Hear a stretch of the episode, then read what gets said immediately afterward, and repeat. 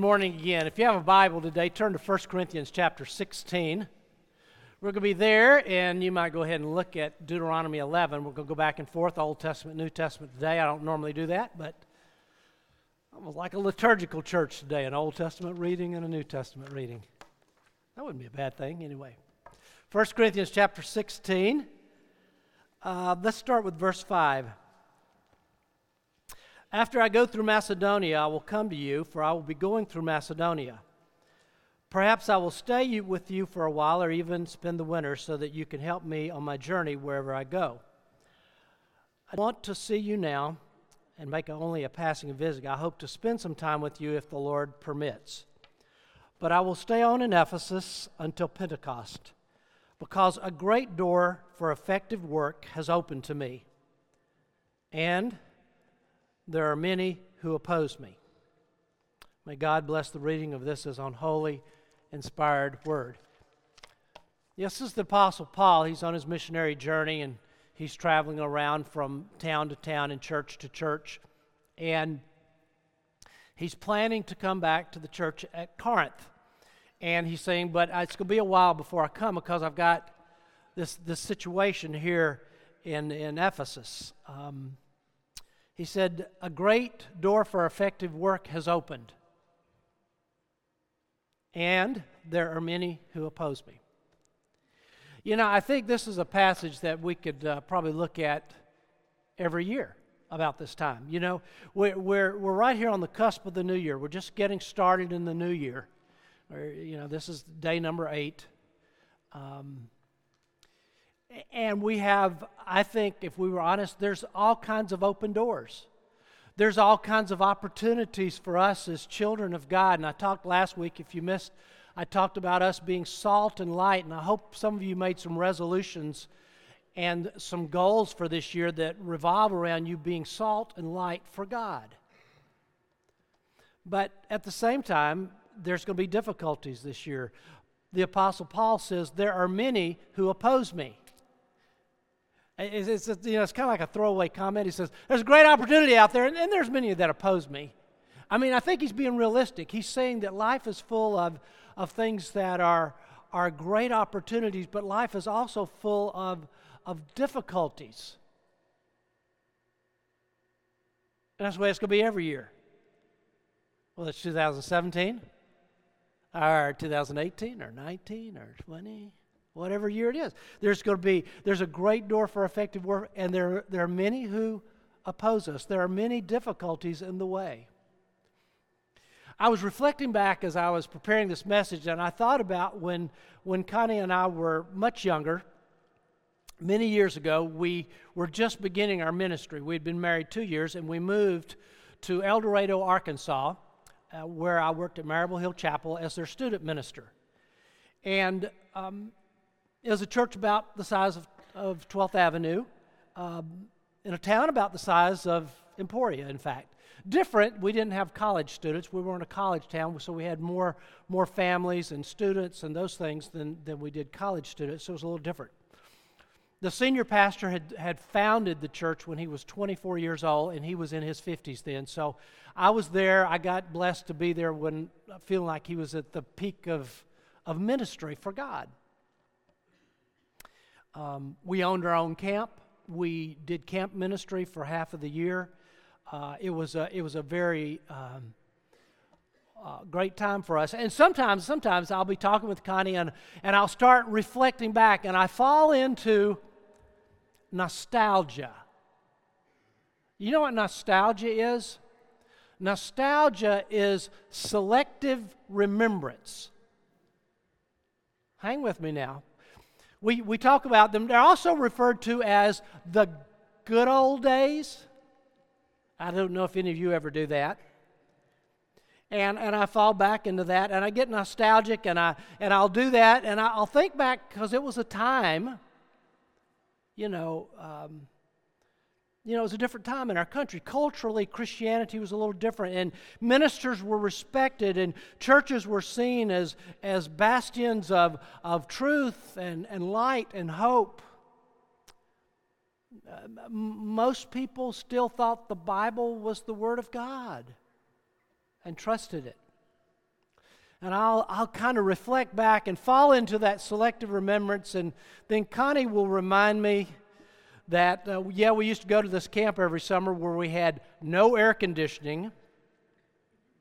She remembers me that the devil was working against us and life was hard, and we had problem teenagers and we had problem teenager parents, if I can say that. So it was, anyway, we live in a different time now, though.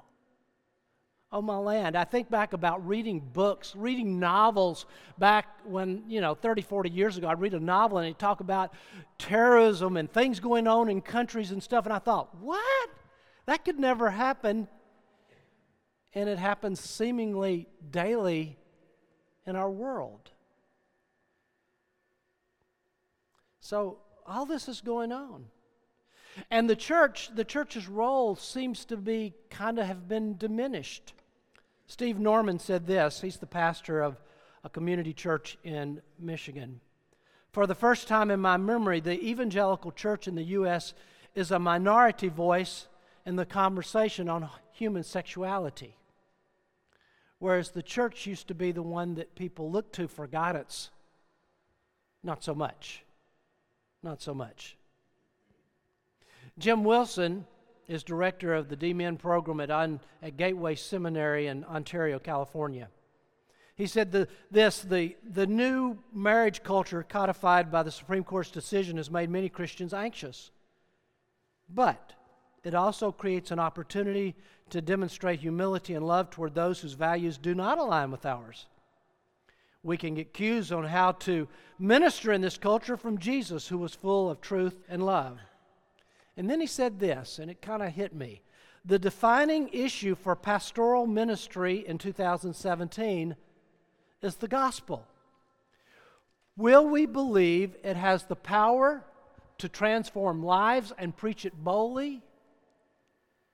Or will we pine for the days when Christianity was the cultural norm?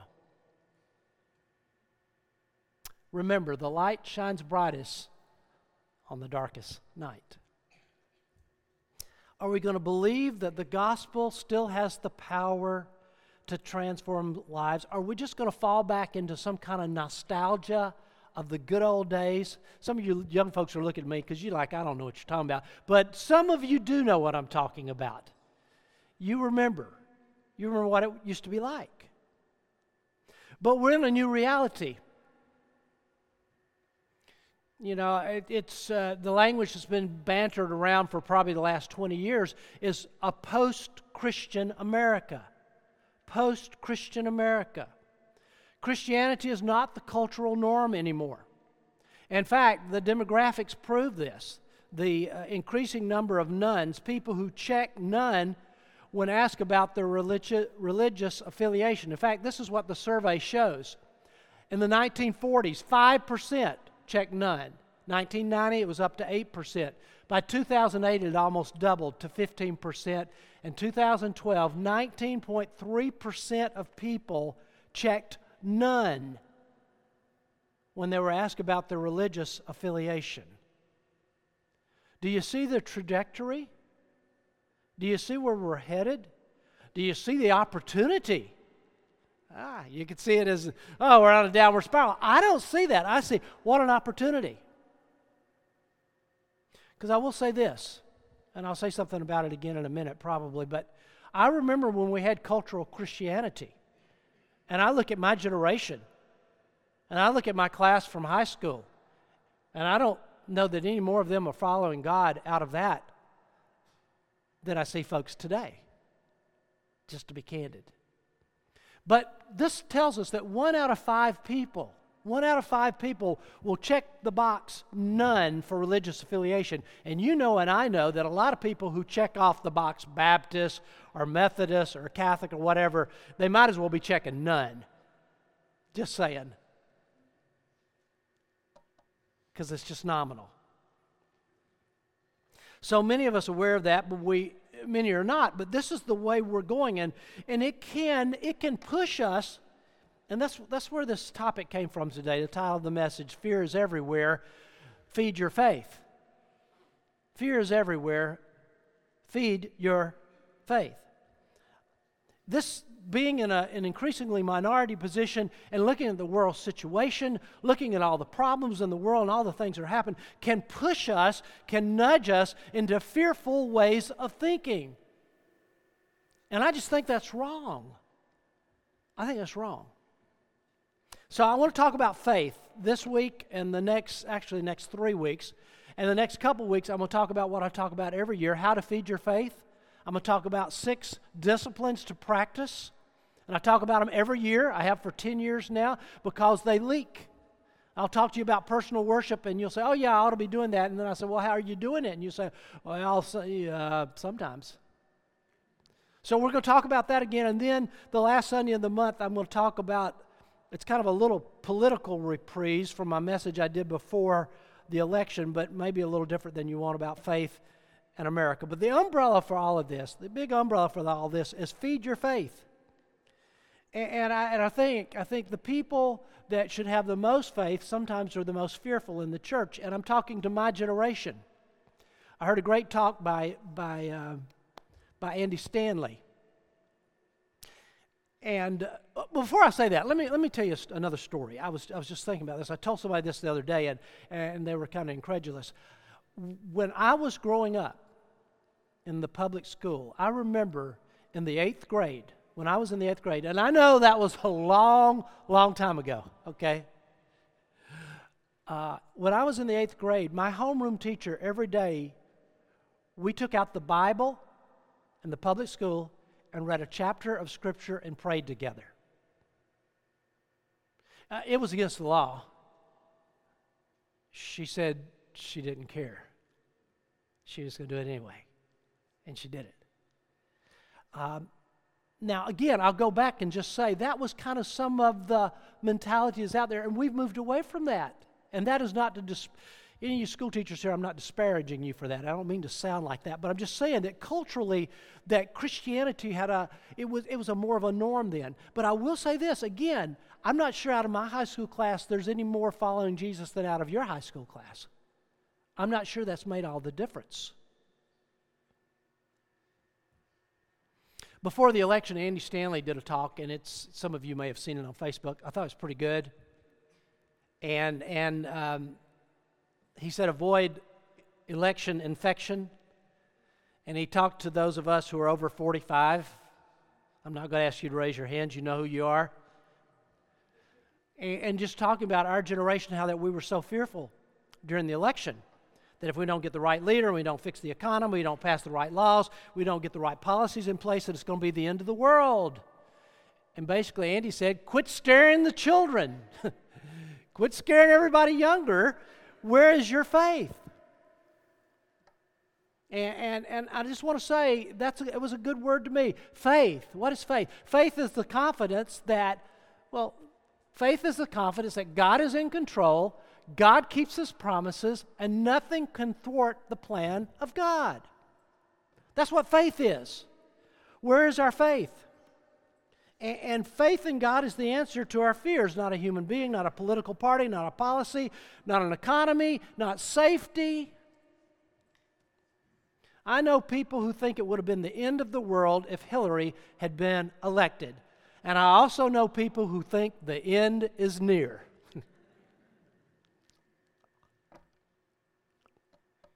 And they're both wrong. They're both wrong. The end of the world's not going to come till God says it's going to come. All right? Are we there? And I don't say that because people and politics and policies don't matter. They do. And we should care about those things, and we should be involved with them. But we need to understand they're going to always be secondary to our faith. They're always going to be secondary to our faith in God. You know, the sovereignty of God has to come first. Listen, we look back over history. All through history, God has worked in the midst of horrible, horrible circumstances to accomplish His goals. And I just say every election in recent history, in recent history, for me anyway, I'd say over the last, since I've been engaged really in the political process and knowledgeable about elections for the last 40 years, Christians have been saying, if we get this candidate, it's going to be the end of the world if we don't get this one instead. And sometimes we got the one we wanted, and sometimes we didn't. And I'm not saying that doesn't matter, but I'm just saying we have to keep that in perspective as people of faith. So now our Old Testament reading, Deuteronomy chapter 11. If you would turn to that, Deuteronomy 11, or find it on your device. Deuteronomy 11, I'm going to read the first 7 verses. Love the Lord and keep His requirements, His decrees, His laws, and His command always. Remember today that your children were not the ones who saw and experienced the discipline of the Lord your God. His majesty, His mighty hand, His outstretched arm, the signs He performed, the things He did in the heart of Egypt, both to Pharaoh, king of Egypt, and to his whole country. What He did to the Egyptian army, to its horses and chariots, how He overwhelmed with the waters of the Red Sea as they were pursuing you, and how the Lord brought lasting ruin on them. And I'm going to pause there for a minute. History shows that not only did that Pharaoh die, but for the next few Pharaohs, they could never even establish an army. Lasting ruin on the nation of Egypt. It was not your children who saw what He did for you in the desert until you arrived at this place, and what He did to Dathan and Abiram, sons of Eliab the Reubenite, when the earth opened its mouth right in the middle of all Israel and swallowed them up with their households, their tents, and every living thing that belonged to them. But it was your own eyes that saw all these great things the Lord has done. This is part of the instruction that's being given to the nation of Israel. Historically, they're about to enter the promised land. And if you remember the story, God raised up a deliverer, his name was Moses, and did all these mighty miracles in the nation of Egypt. And God delivered them out of Egypt. They crossed the Red Sea on dry land. God collapsed the water in on the Red Army, the Red Sea, not Red Army, on the Egyptian army, excuse me. They came out the other side, because of their rebellion. God judged them and said, you're going to wander in the wilderness for 40 years. They did. They've wandered for 40 years, and they're now about to enter the promised land.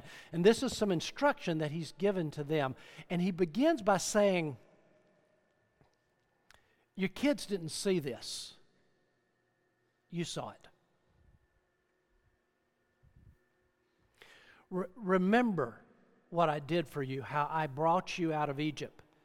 I brought you across the Red Sea on dry land, and I destroyed the Egyptian army. Remember how I judged Dathan and Abiram because of their rebellion. You have seen my hand at work in your life. He's talking to the older portion of the population. Andy Stanley would say 45 and older. I don't know what we'd say. The older constituency, my generation. He's talking to us. And I think there's a real application to us, folks, in this idea of feeding your faith. He is pointing them back to faith that God is in control, that nothing is going to thwart the plan of God. And He's saying to them, you've seen all this. You who have walked with God for a while, you've seen all this. And He's saying to us today, I think, those of us who know Christ, and we've been walking with Him for a few years now, or maybe 5 years, or maybe 10 years, or maybe 20 or 30 or 40 years. He's saying, remember how God provided a job for you, or He healed your child, and a relationship was reconciled, and marital love was rekindled, and wayward children found their way back. Remember. It's a word of teaching to them, even a word of rebuke to them. He's saying, if anyone should have faith, it is you. I was chatting with my older son, Brad, in the last few months. I can't remember the context of when it was, but I was just talking about some things in my life that I was looking forward to, and I said, you know, I'm a little anxious about this situation, a little fearful about this situation, what's going to happen, and if you know Brad, he kind of pushed back. Brad has a lot of pushback in him, always has. He kind of scolded me. He said, Dad, what's wrong with you? Why should you be afraid? You've seen God work in your life all through the years and take care of you and Mom all through the years. I went, yeah, you're right. He's right. What have you seen with your own eyes? It's easy to forget. Some of you have heard this story. Some of you didn't hear this story. A couple weeks ago, I did it on the fly. I told the story of my pastor in Arkansas. So I'm going to go back to that ministry I had when I was just a young guy. Some of you didn't hear this story, so I'm going to tell it again. Those of you who have heard it before, bear with me. I went there when I was 24 years old to be the student minister, and about a year into that, the pastor and his family went off to the Panhandle of Florida. They took 3 weeks vacation every year in the month of August and would be gone. And Al was kind of in charge. Ha! Scary thought. Anyway, I'd just gone to bed one night about 11:45, and the phone rang, and I went and answered the phone, and it was Dot Shepperson, his wife. And she's talking to me like I'm talking to you. I said, hey, Al, how are you doing? I said, I just needed to call you. Sam's had a brain aneurysm. The next 24 hours are critical. So just wanted to call you and let you know so that you can pray about this. I'm freaking out on the phone. I get off the phone and I think, this is too much. This is too much for me to have this information by myself. So I get on the phone and I start calling people in the church I know. It's 11:45 at night. And I said, we're having a prayer meeting at the church at 12:30. And come. Y'all come. We got to pray for Sam. He's about to die. And so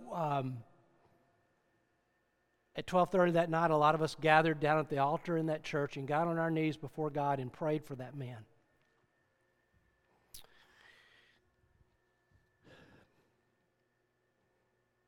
And God spared his life. In fact, they did a follow-up angiogram or whatever they call that, and they said, we don't see any sign that you ever even had an aneurysm. You know, that's part of my journey that I'd kind of forgotten about. You've got some of those stories too that you need to dial back up, that you need to remember. I was thinking about Roger, who was a hard-drinking, wild-living teenager who found the Lord and is following God to this day as a Christian father, grandfather, and businessman. And I thought back about students who said not only yes to Christ, but yes to God's call upon their lives, and they're serving Him to this day around the world. And so those were all part of what God has done. And so I guess I just challenge you. If you've walked with God for a while, what is it that you need to dredge up from the archives?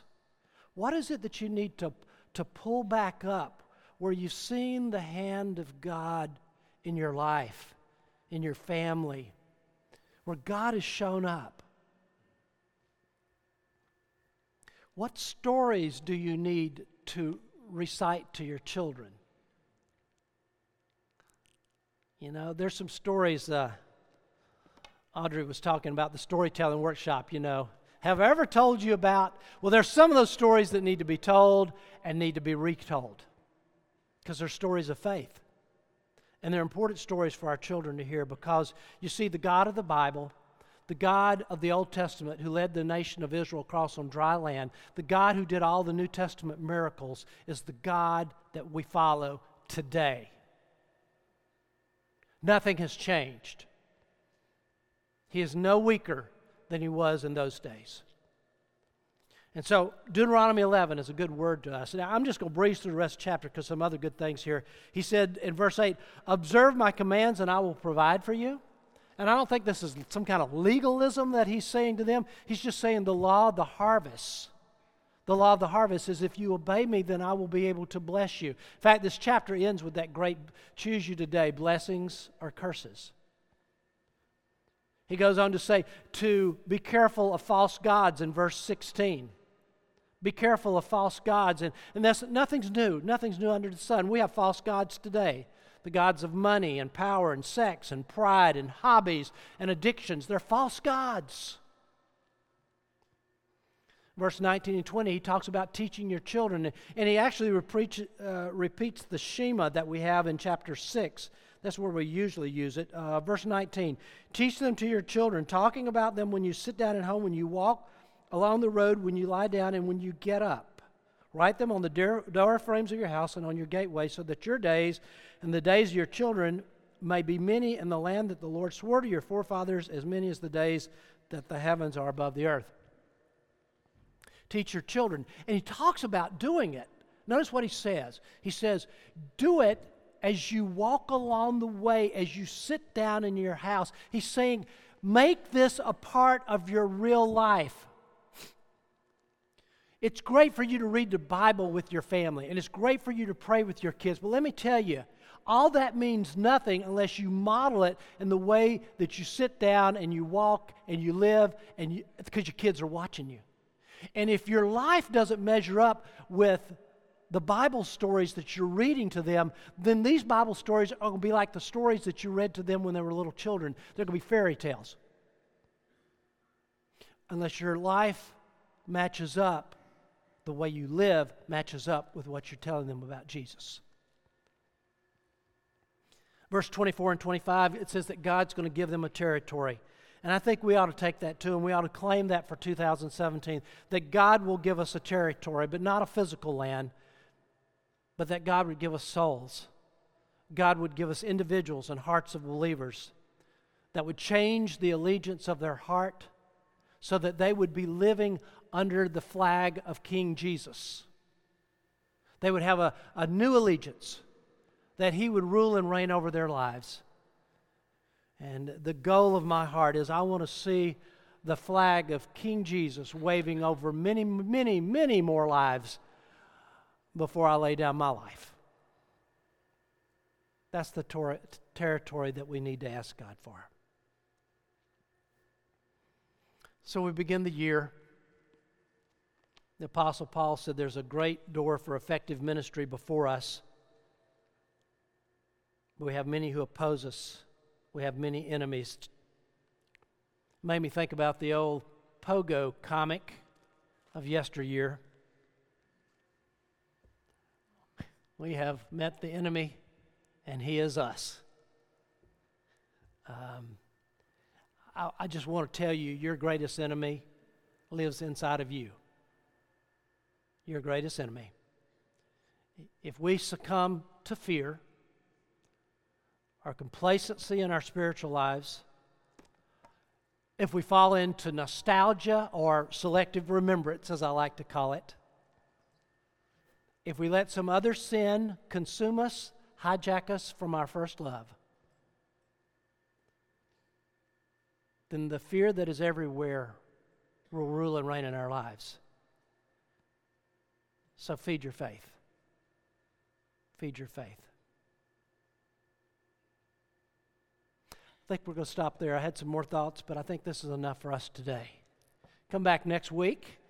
We'll do some more on feeding our faith, some practical steps we can take to do that. If you're at a step in your spiritual journey and you're wondering what the next step for you to take is, I'd love to chat with you about that, for you to come to faith, to grow in your faith, whatever it is. As always, I'd love to hear from you. Let's stand together for our closing prayer.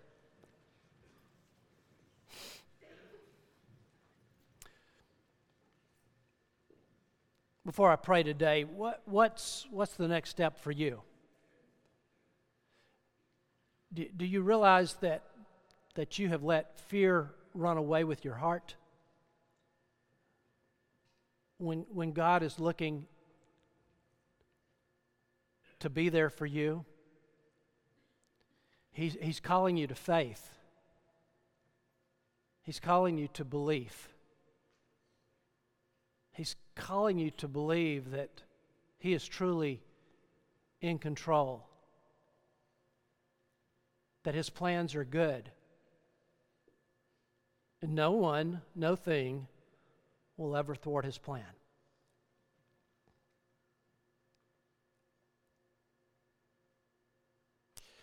Remember what God has done for you.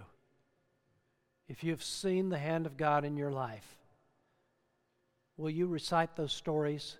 Will you remember those events? Will you give Him the praise for that?